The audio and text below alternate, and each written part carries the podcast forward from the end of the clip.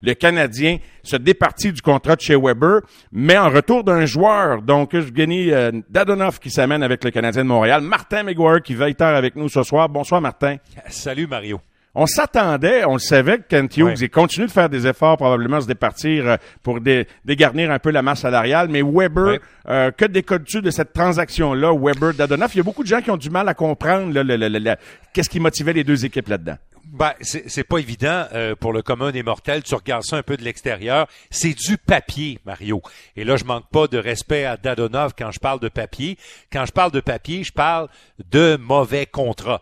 Le contrat de Weber, c'est un mauvais contrat parce que Weber ne jouera plus au hockey. Euh, c'est terminé pour lui. Euh, les médecins du Canadien en ont fait le diagnostic. Les médecins de la Ligue nationale qui sont allés en deuxième expertise aussi. Tout le monde a confirmé que les trois blessures de Weber, c'est-à-dire la main, le genou et un pied, vont l'empêcher de reprendre sa carrière. Alors le Canadien avait placé Weber sur la liste des joueurs inactifs, les joueurs blessés inactifs, la fameuse IR. Euh, c'est une liste qui soustrait le salaire de Weber au plafond salarial des joueurs actifs. Mais le Canadien a dû faire des choses pour ce qui s'en vient dans un an, peut-être même dans trois, quatre mois et même dans deux ans. C'est la raison pour laquelle on a fait l'échange. On va écouter Kent Hughes qui explique assez simplement ce qu'on a voulu faire en envoyant euh, Weber à Vegas avec son contrat en retour de Dadonov. C'était, euh, Martin, euh, pour accomplir une, flexibilité sous le masse salariale. Euh, plus dans la future, vu que, que Shea avait quatre ans qui, qui restait sous son contrat, puis dans le cas de Dadonov, c'est juste un an qui lui reste. Ben, on, avait, on avait parlé avec Shea comme proche au deadline, alors il savait qu'il y avait la possibilité que ça se fera dans le temps, puis on l'a parlé hier soir pour, pour lui dire qu'on s'approchait sur une entente avec une équipe.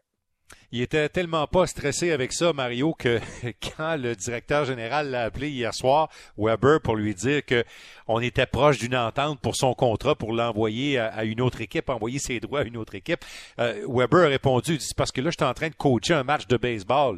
Et là, je vais te, je vais te rappeler demain, on va en jaser. Alors, euh, on sait que ça a failli ça a failli se faire à la date des limites des échanges avec euh, les Coyotes de l'Arizona, mais ça s'était pas fait. Donc, c'était dans Maintenant, le Canadien soulage ce 7,8 millions sur la liste de la liste de blessés, à long terme.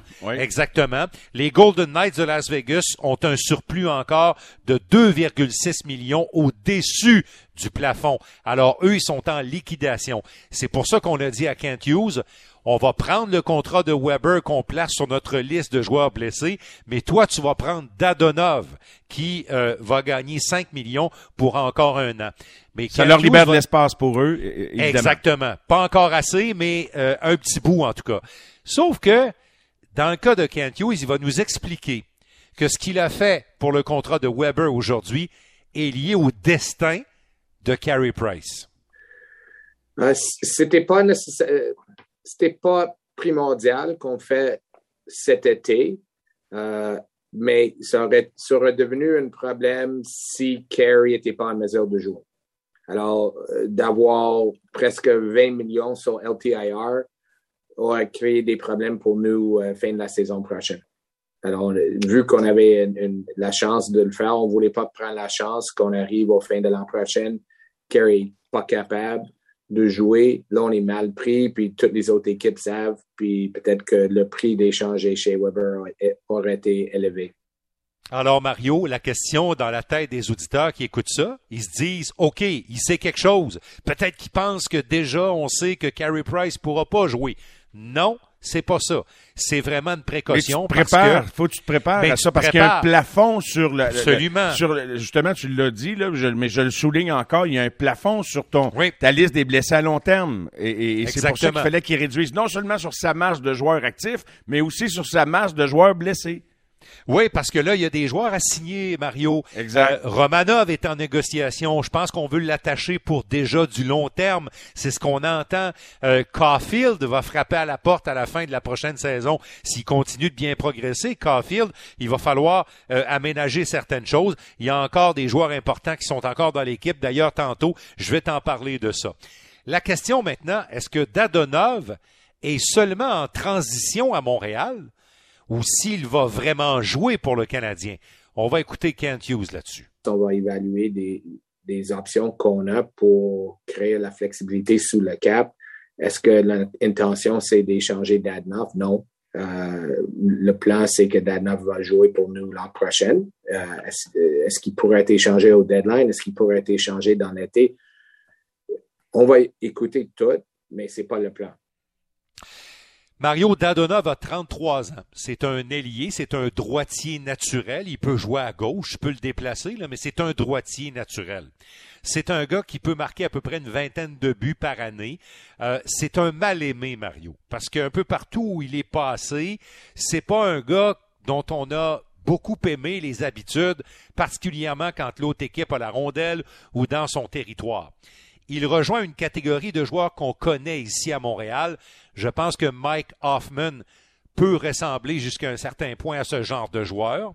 Euh, puis je peux même inclure Jonathan Drouin, qui peut ressembler également à ce genre de joueur. Un potentiel d'une vingtaine de buts, un gars qui t'aide sur l'avantage numérique, mais pas un gars euh, parfait sur son jeu collectif.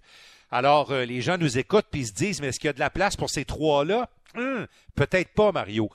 Et dans l'exercice que veut faire Kent Hughes, on va en parler bien sûr dans le prochain bloc au retour des informations. Oui, on va revenir après les infos ensemble. C'est de continuer de baisser la masse salariale. Alors, est-ce que Dadonov va jouer pour le Canadien? Je ne le sais pas. Est-ce que les autres joueurs que j'ai mentionnés, dont le statut est peut-être plus précaire, avec une équipe qui veut reconstruire et baisser sa masse, ça, ça va être, ça va être à voir, Mario. Oui, absolument. Donc, euh, et, euh, mais, mais euh, en tout cas, c'est ça. oui, je suis d'accord avec toi. Que je m'attends à ce qu'il y ait un départ. S'il y a une possibilité de transaction, il y ait un départ sur le flanc gauche. Pas sûr que c'est nécessairement Dadonov qui est celui qui va partir parce qu'il est en dernière année de contrat. Fait que ça, c'est intéressant. Exactement. Tu vas avec un an, puis après ça, tu passes à autre chose. on va. Oui, tu allais ajouter ben, quelque chose, tu, Martin? peut-être même pas besoin de vivre avec lui pour un an parce que en réalité, là, il pourrait avoir un marché pour Dadonov dès le mois de mars prochain quand on arrivera à la date limite des échanges. Parce que, disons les choses de façon réaliste, là, il est peu probable que le Canadien, en mars prochain, soit une équipe prétendante aux séries ou même à plus que ça. C'est quand même un gars qui a marqué 20 buts l'an passé. C'est pas un piment nécessairement. Les, les, les, on en parlait au téléphone ce soir, Martin. Les, Golden Knights visaient la Coupe Stanley, puis ils ont pensé qu'ils pouvaient s'améliorer. 20 euh, buts, 23 passes, 43 points, plus 4 l'an passé dans une bonne équipe. Avec les sénateurs, ben, il était dans les moins, dans une moins bonne équipe. Euh, et, bon, et, c'est un gars qui est retourné en Russie aussi pour un long séjour. T'es venu euh, en début de carrière, t'es venu dans la Ligue nationale avec les Panthers. Il est retourné dans KHL quand même plusieurs années. Il est revenu en 2017 avec les Panthers. Euh, trois années de, de, suite, signe un contrat avec les sénateurs, ça marche pas, on l'échange à Vegas. Et là, ben, la balance du contrat est à Montréal. Effectivement. Puis euh, Dadonov fait partie des joueurs qu'on voulait liquider à Vegas.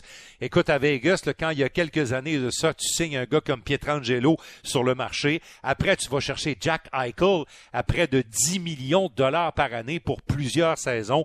Là, c'est sûr qu'il faut, que tu mhm. fasses une petite vente de, de trottoir. Il faut que tu fasses une petite vente de liquidation.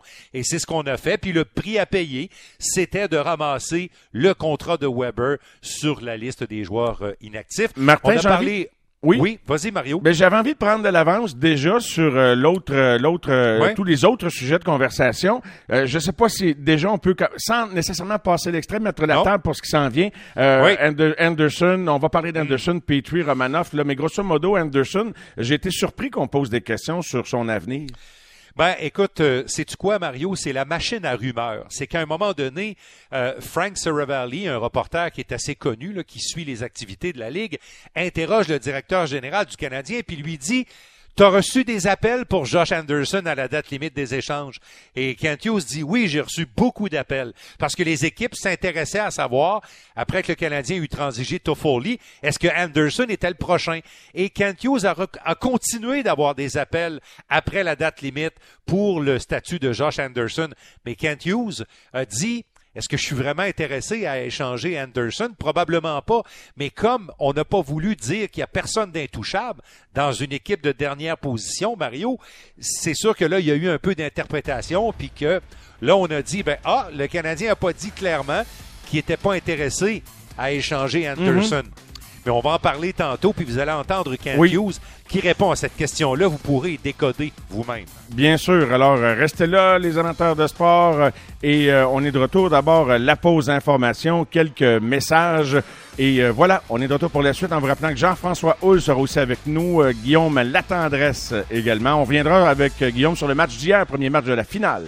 Bonne fin de soirée avec nous, les amateurs de sport, édition écourtée, édition de fin de soirée, défaite crève-cœur des Alouettes. Martin qui a décrit l'image des Alouettes, celle-là, là, oh boy, je pense oh, que oh, oh, c'était pas facile, un placement raté. J'ai, de, l'empathie, de la compassion pour David Côté, euh, qui euh, est assez fiable, mais a raté le, le, le, placement qui allait permettre aux Alouettes de gagner leur premier match. Alors, ceci dit, enchaînons avec ce que nous... Euh, ce dont nous parlions juste avant la pause. Et, permets-moi d'insérer un petit peu les, d'intégrer des auditeurs avec nous sur le texto. Ben ça ne dérougit pas. Et euh, bon, des gens me disent, en nous écoutant parler, quand même, Dadonov, pas si pire, 255 points en 358 matchs. Donc, il y a des gens qui veulent voir. Un autre me dit, Mario, dans ses cinq dernières saisons, Dadonov a trois saisons de 25 buts et plus, quatre saisons de 20 buts. Pourquoi ne pas le garder? Et en, en bref, c'est juste en réaction à ce que nous avons dit, alors que euh, Kent Hughes a été interrogé sur d'autres sujets, Martin, aujourd'hui. Euh, d'autres sujets. Est-ce que ce sujet-là pourrait devenir chaud? On ne sait jamais. Josh Anderson est un joueur apprécié à Montréal, Mario. C'est un des hauts salariés de l'équipe maintenant, avec Carey Price, avec euh, Brandon Gallagher, avec Nick Suzuki, qui entreprendra la première année de ce long contrat qu'il a signé euh, pour le garder avec l'équipe à long terme et faire de lui euh, le, pivot de l'attaque du Canadien. Dadonov, donc, s'inscrit là-dedans, mais, mais, mais évidemment, si tu veux baisser la masse salariale, il faut que tu regardes les, principaux salariés de l'équipe. Alors, Josh Anderson, Brandon Gallagher, deux contrats qui ont été fraîchement signés. Euh, dans le cas de Anderson, c'est un contrat de six ans. Il y a encore six autres années euh, aussi pour euh, Brandon Gallagher avec le Canadien de Montréal. Est-ce qu'il pourrait avoir des preneurs? Est-ce qu'on serait vraiment enclin à écouter des offres, cinq ans pour Anderson et, cinq ans encore pour Gallagher, je corrige Mario. Euh, il faut dire que Jeff Petrie, dont on va parler dans les prochains instants, euh, a un peu plus de 6 millions de dollars et sur le marché. Euh, c'est donc dire, Mario, que s'il y a de l'intérêt pour Anderson, le Canadien, dans ce mouvement de baisse de la masse salariale, n'a pas le choix d'écouter tout à coup que ce sera une offre qu'on ne pourrait pas refuser. On va écouter Kent Hughes. Très bien. On doit écouter. On est en 32e place. Euh, on a terminé aux, dernières positions. On doit écouter toutes les options pour améliorer notre équipe. On a eu plusieurs équipes qui ont appelé sur Josh euh, dès que j'ai reçu la poste jusqu'au trade deadline. Euh, puis il y a plusieurs qui ont appelé depuis ce temps-là, puis il n'a pas été échangé. Alors, je pense que ça vous dire à quel point que qu'on qu'on aime Josh puis qu'on veut qu'il fasse partie de, l'organisation des Canadiens. Mais on va, on va écouter euh, avec presque tout le monde, juste parce qu'on croit que c'est la chose prudente à faire. Donc, je sais, pas, je, je sais pas qu'est-ce que ça prouve, le fait qu'il ne l'ait pas échangé, sinon qu'ils n'ont pas eu l'offre euh, suffisante ben. pour l'échanger, mais voyons la suite. Il n'a pas fermé de porte, en tout cas. Non, mais euh, honnêtement, Mario, tu sais, Anderson, il a fait sa profession de foi avec le Canadien. Il l'a fait après l'échange de Toffoli. C'est moi qui lui ai posé la question. je connais très bien la réponse. Puis il a dit, je veux en être. Je crois en cette équipe. L'équipe est bonne, l'équipe est jeune, elle va être bonne bientôt et je veux en être. Faut jamais oublier, Mario, que quand il a quitté Columbus, lui, il était plus heureux là-bas parce qu'on ne lui donnait pas l'opportunité qu'il a eue à Montréal. Et avec Nick Suzuki, le potentiel de jouer avec lui, c'est pas mal intéressant pour un gars comme Anderson, mais on verra bien. L'autre dossier chaud, Mario, c'est Jeff Petrie. On sait que Jeff Petrie a demandé une transaction. Euh, ça s'est estompé un peu lorsque Martin Saint-Louis est arrivé, mais je demeure convaincu que le souhait de, de, de, de, Petrie, oui. c'est de quitter Montréal. Est-ce qu'on a eu des téléphones pour Jeff Petrie? Voici le directeur général là-dessus crois pas qu'il y ait une euh, transaction imminente. Euh, c'est pas à dire qu'il pourra pas avoir d'ici euh, le repêchage parce que ça fait deux semaines que j'aurais pas pu te, te euh, prédire que Shea serait échangé non plus. Alors, des fois, des choses arrivent plus vite que d'autres, mais c'est ça que les équipes sont en train d'évaluer leurs besoins, évaluer leurs, joueurs qui, qui voudraient signer, pas signer, tout ça. Alors, on va voir. Alors, on va voir, Mario, mais écoute, vraiment, moi, j'ai l'impression que le, le bouclé de la réponse de Kent Hughes, il est dans les autres équipes sont en train d'évaluer. Euh, et, et, là, c'est un simple exemple que je vais donner, Mario. La rumeur d'association qu'on a fait dans le dossier Patriot, c'est avec les Stars de Dallas. Pourquoi? Parce que les Stars ont une décision à prendre concernant John Klingberg. Alors, si les Stars laissaient partir John Klingberg, Mhm. Ils pourraient devenir des clients intéressants dans le dossier Patriot. Est-ce qu'ils en sont vraiment? On ne le sait pas. Mais les Stars sont un bel exemple. Quand le directeur général du Canadien dit les équipes sont en train d'évaluer. Il y a certainement d'autres équipes qui regardent la possibilité de mettre la main sur Jeff Petrie. Euh, c'est un défenseur qui peut apporter beaucoup. C'est un défenseur qui peut pas nécessairement être ton numéro un, mais ça peut être un très bon numéro 2 et certainement un excellent numéro 3. Alors, on verra bien comment le dossier Petrie va se terminer, mais je serais surpris, Mario, que Petrie sera au camp d'entraînement du Canadien en septembre. je serais extrêmement surpris. On peut avoir des avis différents sur où euh, le Canadien va se situer par rapport au plafond salarial la saison prochaine. Bon, l'objectif, c'est de libérer de la masse. Est-ce que si on en libère assez, oui, il faut en garder pour les jeunes qu'il va falloir euh, mettre sous contrat à long terme. Est-ce que on veut aussi se créer une petite marge de manœuvre pour avoir une équipe quand même relativement ou même assez compétitive la saison prochaine? Je n'ai pas les réponses. Martin Saint-Louis non plus ne les a pas. Il l'a dit. Il dit, je peux pas vous répondre si on va jouer pour les séries. Je sais pas quel club je vais avoir. Moi, il y a encore beaucoup de points d'interrogation dans la suite des choses. Je pense qu'on va avoir des réponses dans les prochains jours dans les prochaines semaines. Mais déjà, en parlant de Romanov, ça donne une idée de à quoi l'argent va servir, l'argent disponible. Ben, l'argent va servir, Mario, à attacher les bons jeunes joueurs du Canadien, ceux en qui tu crois, ta fondation. C'est fait avec Suzuki. Cole Caulfield, ça va se faire à la fin de la prochaine saison. Cole aura peut-être pas toutes les, les cartes en main pour négocier parce qu'il n'est pas près de l'autonomie, mais s'il connaît une autre bonne saison et qu'il y a une progression dans son cas, il va certainement pouvoir avoir certains arguments, du moins son agent, lorsqu'il s'assoira devant Kent Hughes. J'ai parlé des, gros salariés du Canadien. Mais tu sais, Mario, si tu es prêt à écouter certaines offres, comme nous l'a dit le directeur général du Canadien, tu sais, il y a une catégorie de joueurs, Hoffman, Devorak, Drouin, Armia, ce sont des joueurs, disons, de milieu de classe au niveau du salaire, et ce sont des joueurs, du moins parmi ce groupe-là, si tu veux abaisser la masse salariale un peu, ben, ce sont les, les profils de joueurs dont écoutent les offres, si les offres viennent bien évidemment. 79 millions, c'est la masse salariale actuelle pour le CH. Là, on doit signer Romanov, Mario, qui arrive à mhm. la conclusion de son premier contrat. On doit également s'entendre avec Rem Pitlick. Je pense que les partisans aimeraient bien que Pitlick poursuive son association avec le Canadien.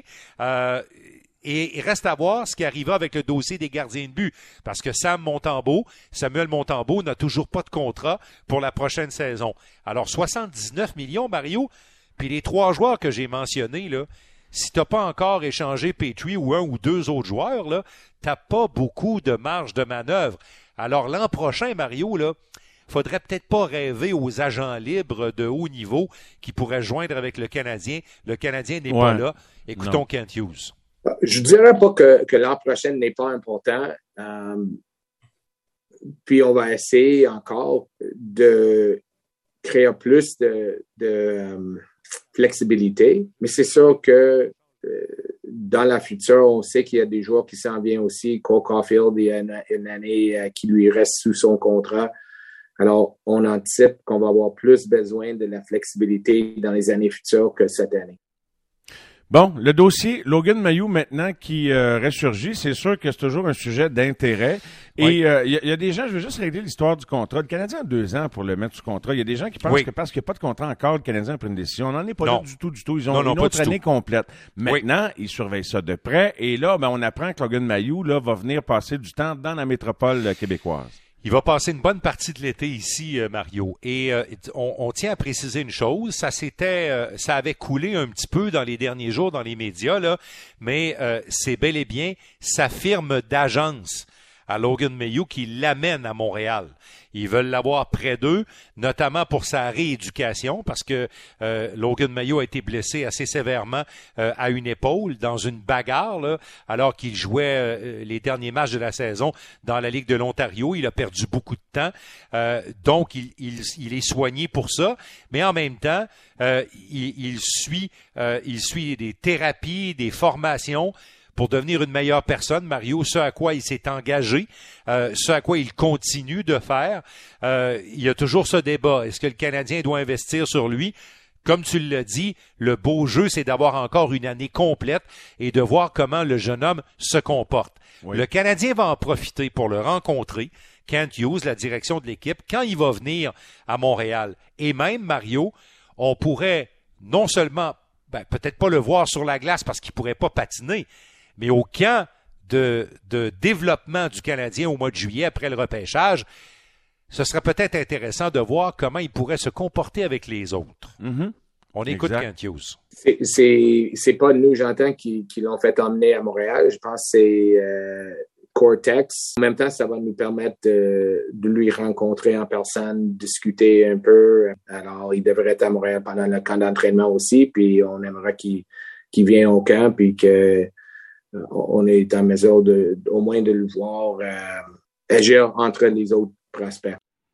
Alors, Martin, en conclusion, euh, le, repêchage euh, d'ici quelques jours, quelques semaines, tu l'as dit, euh, toutes les équipes là, sont en mode. Là, la finale n'est pas terminée. Non. Ça ralentit certains. Mais je pense pas que ça ralentit grand-chose, comme par exemple Vegas, ça les a pas empêchés d'embaucher. Il y a juste deux équipes d'occuper, Mario. Exactement. Mais pour le reste, là, on, travaille fort. À... Puis bon, l'embauche de John Tortorella aujourd'hui, d'ailleurs, un contrat de 4 ans avec les Flyers de Philadelphie. Il y en a qui sont étonnés de voir qu'il a une autre vie, ce Tort, Martin. Et le Canadien.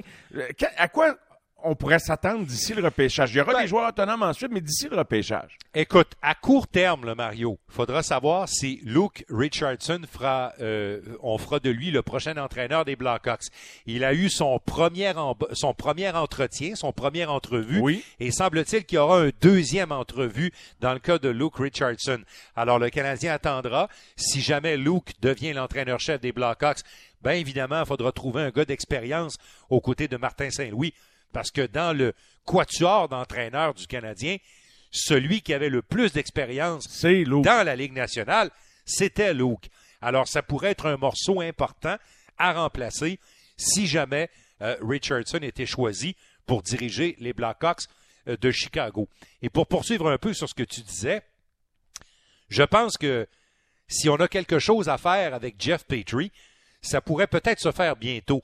Parce que d'ici le repêchage, les équipes vont savoir pas mal où ils s'en vont avec les joueurs qu'ils signeront et les joueurs qui ne signeront pas.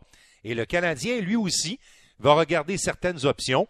Peut-être que le contrat de Romanov est vraiment sur le point de se régler, on ne sait trop. Euh, dans le cas des autres contrats, Montembeau, c'est moins important, Pitlick.